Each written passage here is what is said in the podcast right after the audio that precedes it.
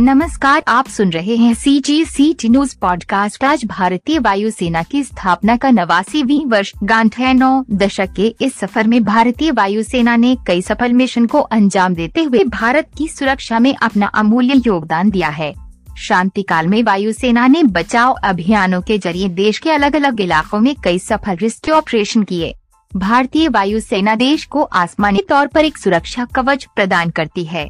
दुनिया की 4थी सबसे बड़ी वायु सेना का गौरव हासिल करने के लिए भारतीय वायु सेना ने लगातार अपने आप को तैयार किया और आज इसकी ताकत से पूरी दुनिया वाकिफ है।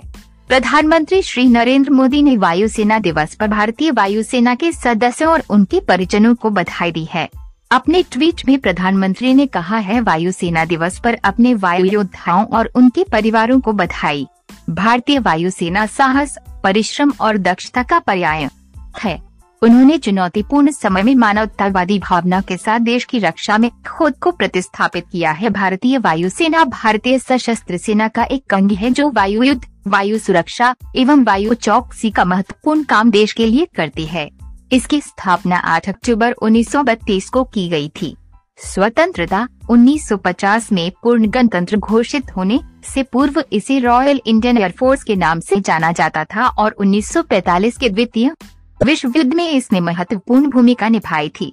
आजादी 1950 में पूर्ण गणतंत्र घोषित होने के पश्चात इसमें से रॉयल शब्द हटाकर सिर्फ इंडियन एयर फोर्स कर दिया गया। आजादी के बाद से ही भारतीय वायुसेना पड़ोसी मुल्क पाकिस्तान के साथ 4 युद्धों व चीन के साथ एक युद्ध में अपना योगदान दे चुकी है। अब तक इसने की बड़े मिशनों को अंजाम दिया है, जिनमें ऑपरेशन विजय गोवा का अधिग्रहण, ऑपरेशन मेघदूत, ऑपरेशन कैक्टस व ऑपरेशन पुमलाई शामिल हैं। ऐसे कई विवादों के अलावा भारतीय वायुसेना संयुक्त राष्ट्र के शांति मिशन का भी सक्रिय हिस्सा रही है। भारत के राष्ट्रपति भारतीय वायुसेना के कमांडर इन चीफ के रूप में कार्य करते हैं। वायुसेना अध्यक्ष एयर चीफ मार्शल ACM एक 4 सितारा कमांडर हैं और वायुसेना का नेतृत्व करते हैं। भारतीय वायुसेना में किसी भी समय 1 से अधिक एयर चीफ मार्शल सेवा में नहीं होते।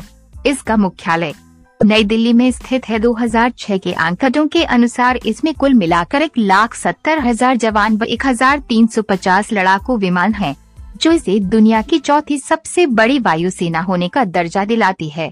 CGCT news.